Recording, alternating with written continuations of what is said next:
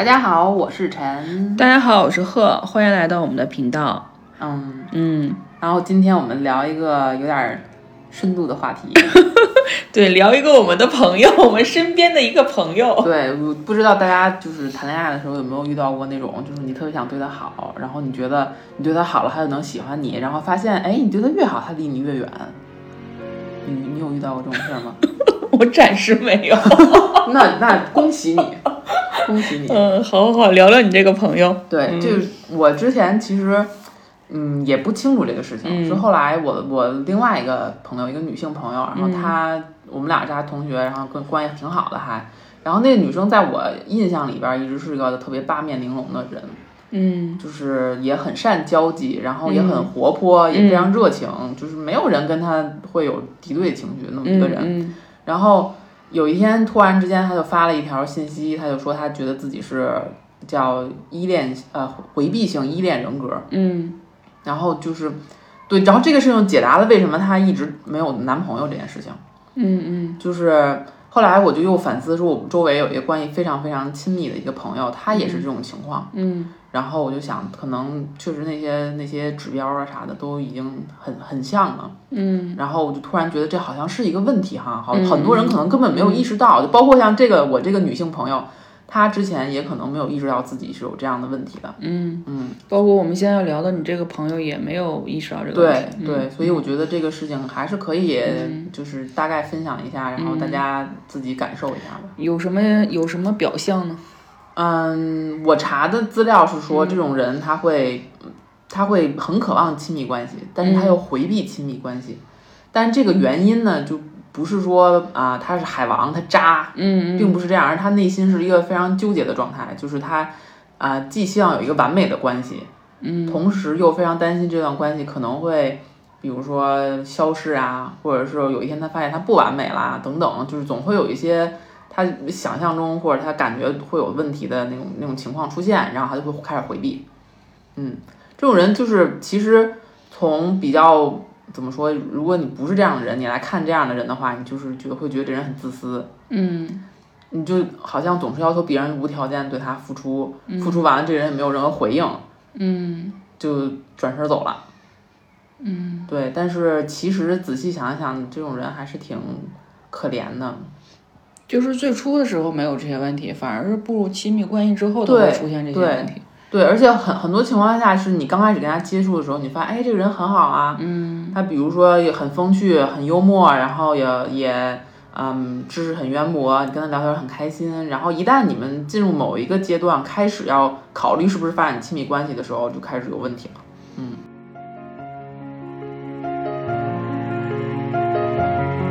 就是每一次当当他觉得，就我这是个例啊，这是个例，可能并不是所有这种人格人都这样。嗯就是他每一次当他认为他要需要面对这段感情，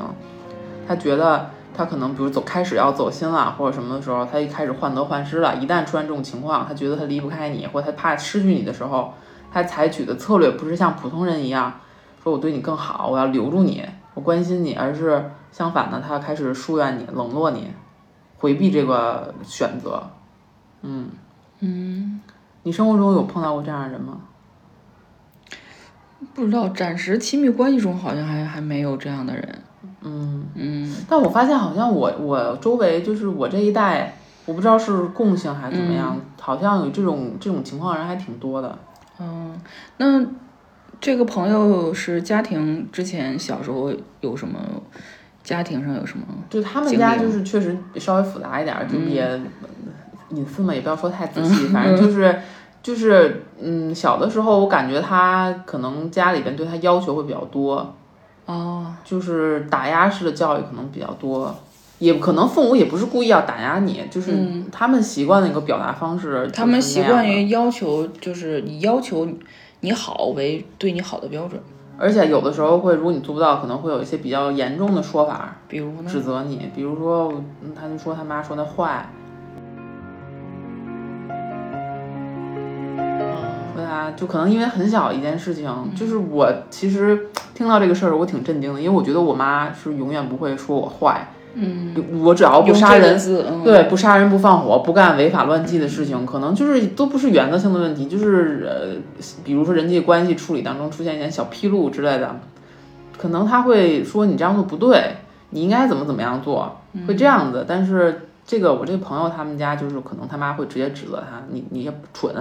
你傻，你笨，你是不是坏，等等吧，就是反正会用一些很严重的说法去刺激他，嗯。然后后来我也查了一下这种人格形成的原因，然后我就发现可能确实是我们这一代人的共性，就是家长对孩子很关注，然后又很需要他，嗯，比如说你以后能成才，或者是有点儿什么，就父母的期待很多嘛，独生子女，嗯，就一个，而且你们这一代相对来说，呃，改革开放之后，就是你们的长辈、你们的上一辈，相对来说可能变化波动也比较大，自己的生活。对对对，嗯，就不像我们这一代，我们的父母都是在工厂，或者是在一个一个地方一直工作，能工作一辈子这样的一个情况比较多。嗯对，而且家长有可能会把自己一些情绪投射到孩子身上，然后因为我们就我是九零九九二年的嘛，就是也是属于独生子女是什么时候开始的？八八一还是八一还是八零？好像八零。嗯，反正也就是算算是一个那个时候还在尝试阶段嘛，因为那个年代你想想，嗯，突然一下你只能生一个，然后你所有的注意力都在这一个娃身上，父母对孩子的关注会更多一些。你们就有点像现在的那个感觉上，有点像现在的父母差不多。对，就爸妈开始有意识说我要、要培养你嗯对对，然后可能但是方式方法呢又不是像现在这么多，然后哦，没有现在这。么对，没有现在的这个就是媒体这么发达。对，嗯所以就可能采用一种他熟悉的方法，就是要求你嘛。嗯然后也确实好像接受小时候被打压的孩子，长大之后就容易发展出这种人格。嗯，我之前有个朋友跟我说了一种什么，呃，高自尊，嗯，就是高自尊，就是说他有极强自尊心，但是极强自尊心里其实下面是掩藏的他一颗非常就自卑的心，嗯。就他就还是其实他是认为自己不好的，嗯。啊，或者某些地方他认为自己不满意，就这种东西一直他心里都有，嗯，之后但是他又表面上表现出非常自信，之后非常热情，之后跟每个人的那种就是我很我很棒，我很强的那种感觉。嗯，他说这个是就是在心理学上这个叫高自尊，但其实他掩藏的后面就是有对非常一个自卑的一个小小的自己，这个可能跟他对成长环境有关系，就是一直没有被认可，或者是做了很多事情之后都没有得到一个正面的一个反馈，就一直是被嗯对批评式或者严格严格要求下的一个这样的一个对人。我就发现，确实是我之前接触过，现在不是也是当老师吗？接触过一些孩子也是这样，就是如果家长对他要求很严格，嗯，跟他说你不能输，你不能失败，这种孩子他就会特别计较结果，然后反过来就是他就会用一些其他的东西伪装他的失败，然后把自己塑造成一个很强的人。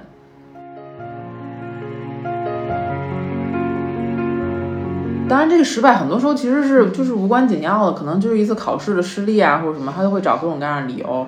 或者是他通过一些其他的方式把自己就是让呈现的形象是一个我我还是很厉害的，我输了并不是因为我不好，只是因为比如说卷子太难了，因为谁打扰我了，因为外边鸟叫我没有看清楚题等等吧，就是就是他通过这种嗯高自尊的方式，其实掩掩饰是他不想承认他自己有有一些比如失误啊或者什么的。因为这个失误或者这个小失败对他对这个孩子现在来说其实是非常大的一件事儿，对，因为父母对对他的反馈是，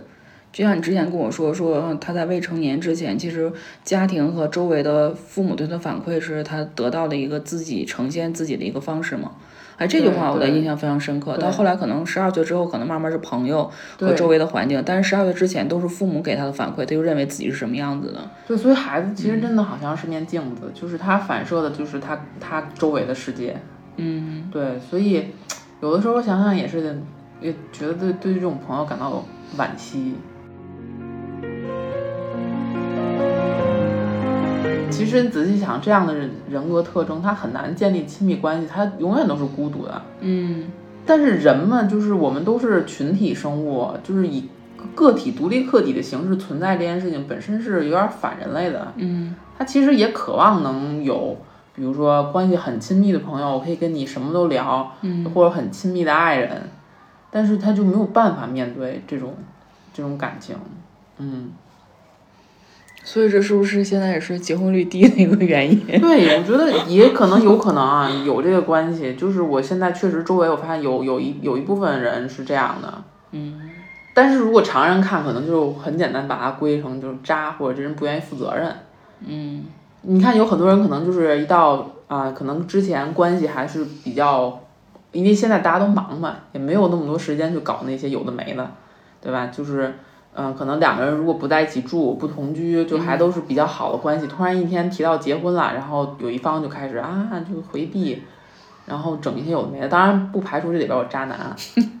或者渣女，或者是他就不愿意结婚。然后还有一部分，我觉得很有可能就是这种情况。嗯，他不知道怎么办。他这种人其实他出他是不出轨的，他出轨率很低。嗯，是因为他一面对一段亲密感关系已经非常累了，他就不可能再同时找另外一个。嗯，所以就就很拧巴，很纠结。这是不是好多就算你他走进亲密关系，或者是结婚之后，迫于一些就是压力，他结完婚之后，好多人就是把生活过成一潭死水的原因，也有可能是这个。对，我真的觉得挺挺惨的，就是所以真的，如果自己发现自己有点这种苗头，赶快该治治，及时就医，赶该该该疏导疏导，就是。怕就怕你自己也不知道，然后遇到问题之后就完全按照自己熟悉的方式去处理，最后其实难过的是自己。对，之后对广大的姑娘朋友们也不要遇到这样的人，就想去拯救他，这事儿也不也不合适，因为我们不够专业。对他需要的是专业医生。对，我就是我以。我在小的时候一直幻想，就是遇到一个人，我拯救他。后来岁数越大，发现这事儿就扯，太扯了。一般有爱的姑娘都特别喜欢去拯救别人，就太扯了。你你想一下，你自己有多少能量？你自己是是是能成为多强大的人？你能把自己过好，自己内心强大稳定，同时还能分一部分能量给一个残疾。需要自救，对，需要自救。对他得自己先意识到。对，之后，嗯，这也是个长期的成长过程中对留下来的一个事情，需要一个专业的人、专业的一个机构、专业的医生去治疗。对对，而且我我之前也是查的时候看到有有的人说啊，说这种人他就是他可悲的点就在于，当一个人对他很好的时候，他因为从小没有接受过这种依赖关系，所以他不知道怎么面对，他会认为这不是常态。他会有一种自发的抵抗的，就是内心抵抗的这样一个状态。然后呢，就可悲就可悲在，如果碰到一个虐他的人，或者对他要求很高，或者很渣，就是我跟你就是玩一玩这种状态的人的话，他反倒是适应了，因为他从小接受的可能更习惯是这种负面的评价或者是感觉，他就可以非常自如的切换到他熟悉的那种应对方式，就是回避。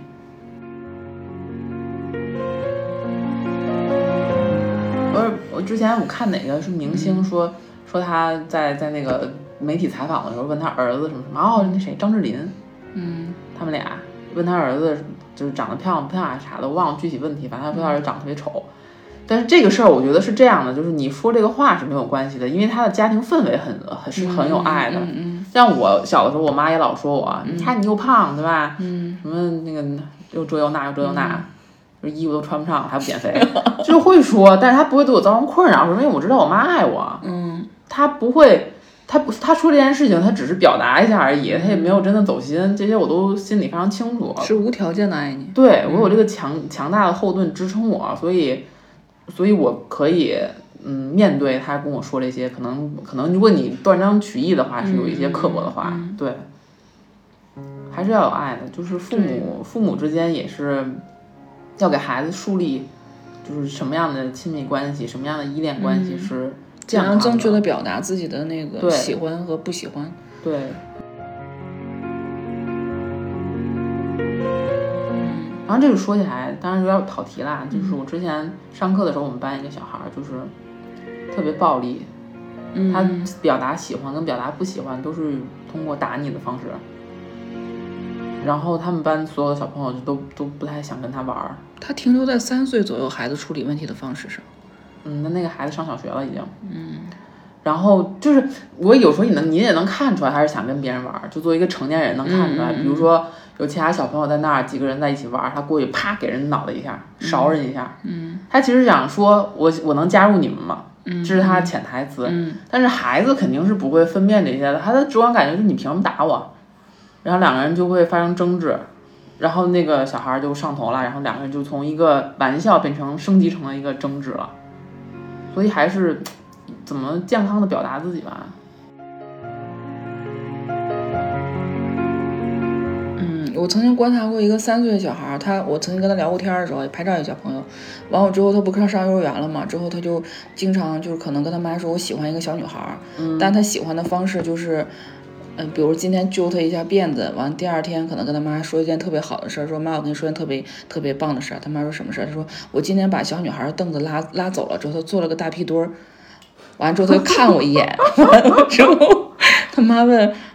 这这是个好事儿吗？他说对呀，是个好事儿，因为他看了我一眼。